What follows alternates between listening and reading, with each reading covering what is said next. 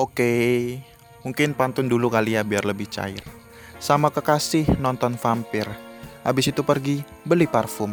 Terima kasih yang sudah mampir. Assalamualaikum. Selamat datang teman-teman di podcast pribadi saya, Tarik Hidayat Pangestu. Dan saya tidak akan mengklaim bahwa podcast ini adalah yang terbaik. Karena takutnya ria, gak baik di bulan Ramadan. Asik. Oke teman-teman, jadi ini adalah podcast pribadi saya. Kenapa pribadi? Karena biasanya saya kalau bikin podcast itu bareng dua rekan saya bernama Kevin dan Ricky. Tapi karena persyaratan lomba kali ini harus individu, jadi ya mau nggak mau kita harus pecah kongsi untuk sementara waktu teman-teman. Ya meskipun ini berat karena sudah banyak sekali cerita, kenangan yang dilalui bareng dua rekan saya itu, tapi uang di atas segalanya. Iya iya iya. Karena rencananya kalau saya menang lomba ini dua setengah persen akan saya zakatkan. Jadi buat panitia bisa agak dicatat. Oke teman-teman, lanjut aja ya.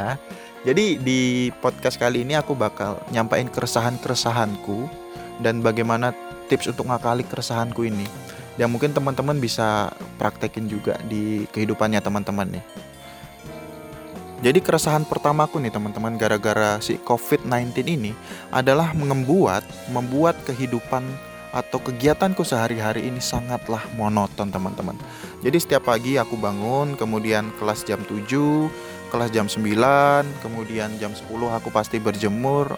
Oh, oh iya buat teman-teman jangan lupa berjemur karena menurut uh, FKKM KUGM dengan berjemur itu sangat baik untuk stimulasi pembentukan vitamin D, kemudian meningkatkan imunitas tubuh, kesehatan tulang, melancarkan peredaran darah dan lain sebagainya.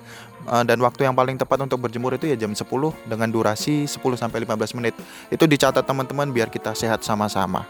Nah, biasanya nih teman-teman sembari berjemur aku selalu non sambil nonton nih sambil nonton kartun favoritku sejak kecil yaitu SpongeBob SquarePants dulu pas aku kecil alasanku suka SpongeBob ya karena menarik menghibur kemudian apa ya ceritanya cair bikin ketawa dan sebagainya namun lama kelamaan semakin ke sini apalagi sekarang aku udah kuliah udah lebih uh, bisa mikir lah ya dalam tanda kutip aku menemukan kenapa aku masih suka SpongeBob sampai sekarang, yaitu karena SpongeBob SquarePants itu sangat relate bagi kehidupan kita teman-teman.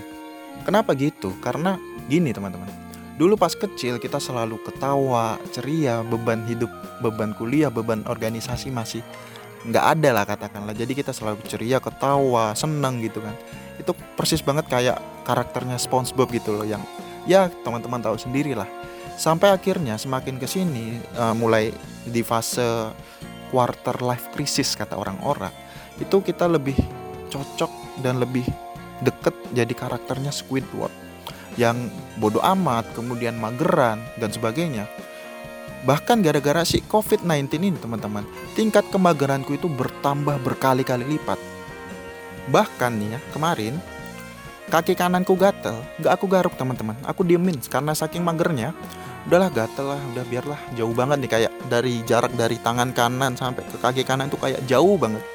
Ya ini gara-gara mager gitu loh. Kita kayak Squidward banget gitu loh tapi ya itu memang hanya di saat-saat tertentu. Squidward juga di saat-saat tertentu juga produktif bermain klarinet dan sebagainya.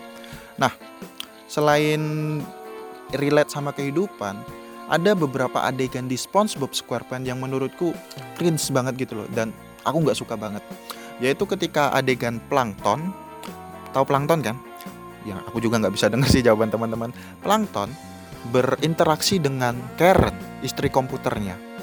Menurutku orang ini hmm, plankton bukan orang sih menurutku si organisme mikroskopis ini itu aneh banget gitu loh dia masa ngobrol uh, pacaran kemudian nikah sama komputer dan keanehan ini berlanjut sampai pada akhirnya COVID menyerang. Karena kegiatanku sehari-hari itu persis kayak plankton, yaitu ngobrol sama komputer. Aku takutnya nih ya, takutnya kalau si COVID ini nggak hilang-hilang karena beberapa survei, eh, bukan survei sih, penelitian kayak yang dari UGM bilang kalau nggak ada vaksin ini bisa dari 2 sampai 2022 dan masih lama kan tentunya. Aku takutnya ini keterusan teman-teman. Sekarang aku udah ngobrol sama komputer. Takutnya besok pacaran kemudian nikah juga sama komputer. Dan ini nggak enak gitu loh bikin instastorynya gimana kemudian pesta pernikahannya gimana. Dan itu menjadi beban pikiranku saat ini. Masa nih ya pas ijab kabul besok katakanlah. Saya nikahkan Tarik Hidayat Pangestu dengan Asus. Padahal aku lebih sayang sama MacBook. Itu kan berabe gitu loh teman-teman. Ya aku berharap semoga covid ini ya segera berakhir. Absurd banget tapi memang itu kenyataannya. Overthinkingku sampai sekarang tuh keresahanku selanjutnya teman-teman selain karena monoton tadi adalah terkait kuliah online nih teman-teman. Mungkin teman-teman juga bakal ngerasain atau sedang ngerasain kuliah online pakai aplikasi Webex kemudian Zoom atau Google Meet dan sebagainya. Karena kuliah online ini teman-teman bikin dosen itu dan mahasiswa kayak sering miskomunikasi gitu loh dan dosen akan jauh lebih tidak konsisten. Contohnya adalah gini mungkin teman-teman juga pernah ngalamin ketika dosen baru mulai kuliah kita disuruh unmute dan keadaan-keadaan tertentu juga suruh unmute tapi ketika habis dia nyuruh unmute tiba-tiba suruh jawab pertanyaan maksudku kan kita sebagai mahasiswa ini keresahan saya kami ya Bapak Ibu dosen sebagai mahasiswa kita juga butuh mikir satu yang kedua juga butuh proses untuk mengunmute sepersekian detik itu. Jadi nggak bisa langsung jawab. Jangan tiba-tiba bilang, oh tidak ada yang mendengarkan saya. Dan itu sering terjadi teman-teman. Dan gara-gara itu, karena ketidakkonsistenan itu, aku percaya bahwa ada yang lebih tidak konsisten daripada data pasien positif corona antara pemerintah pusat, BNPB, dan pemerintah daerah. Gokil. Kemudian itu, kritik dikit, nggak apa-apa kan. Kemudian nih teman-teman, tapi ada beberapa uh, keseruan gitu loh kuliah online itu sendiri. Uh, seperti salah satunya itu ada suara-suara liar gitu teman-teman, suara-suara aneh. Jadi pernah nih kita kuliah ada backsound susu murni nasional, tahu kan yang susu murni nasional itu bener bener-bener ada gitu loh di kuliahku kemarin. Jadi uh, dosenku baru nerangin nih uh, perdata kemarin. Berdasarkan ketentuan KUH Perdata pasal 1320 ada empat syarat sahnya perjanjian. Yang pertama adanya kesepakatan, adanya kecakapan, kemudian adanya objek dan keempat adanya susu murni nasional. Siapa ini siapa gitu? Maksudku itu benar-benar terjadi gitu loh. Dan nggak ada yang ngaku, tapi itu bisa buat hiburan tersendiri sih kalau aku ya. Jadi empat syarat sah perjanjian tadi bisa dicatat sama teman-teman. Yang keempat susu murni nasional harus ada dalam suatu perjanjian.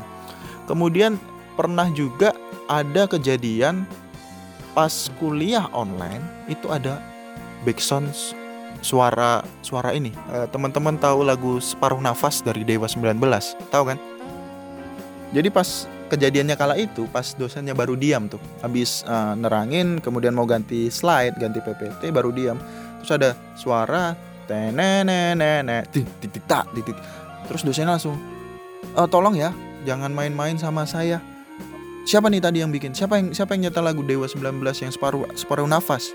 Semua diam kan takut gitu. Aduh, ini dosen killer lagi ya Allah, siapa nih? Uh, tolong ya habis ini jangan nyetel-nyetel kayak gitu lagi separuh nafasnya Dewa 19. Coba yang Kirana atau Restu Bumi. Dan semua diem gitu. Ternyata dosenku lebih suka Dewa 19 era Ari Lasso. Tapi itu sedikit cerita. Dan ya benar-benar di setelin Kirana Restu Bumi jadi bahagia asik tapi kita itu harus lebih adaptif gitu loh teman-teman karena keadaan adanya pandemi corona atau covid-19 ini kan adalah sesuatu yang force major atau keadaan yang apa ya di luar kendali kita lah. Jadi kita harus pintar-pintar adaptasi diri. Seperti misal nih kalau aku ya eh, kalau aku pribadi agar kuliah online ini lebih lebih bersemangat. Aku biasanya ketika kuliah pagi aku langsung ke teras ke, bangku teras aku sambil bikin kopi sambil dengerin musik-musik klasik. Iya musik-musik klasik gitu sambil dengerin musik-musik klasik kemudian jadi kuliahnya semakin santai. Kemudian aku mungkin juga bakal bagi tips buat teman-teman selama uh, work from home dan study from home ini yaitu teman-teman harus tetap bugar. Seperti saya mungkin meskipun nggak bisa keluar rumah tapi setiap pagi saya di halaman stretching stretching ringan lari-lari ringan kemudian push up sit up dan sebagainya. Atau kalau teman-teman merasa itu berat bisa teman-teman download aplikasi TikTok. Karena di TikTok itu kita harus dipaksa bergerak gitu loh. Meskipun lagunya hanya bagaikan langit yang gerak cuma mulut tapi itu seenggaknya kita bergerak gitu loh teman-teman. Sehingga kondisi kita tetap bugar. Jadi ya itu baik gitu loh untuk kesehatan kita. Semangat teman-teman. Sukses I love you.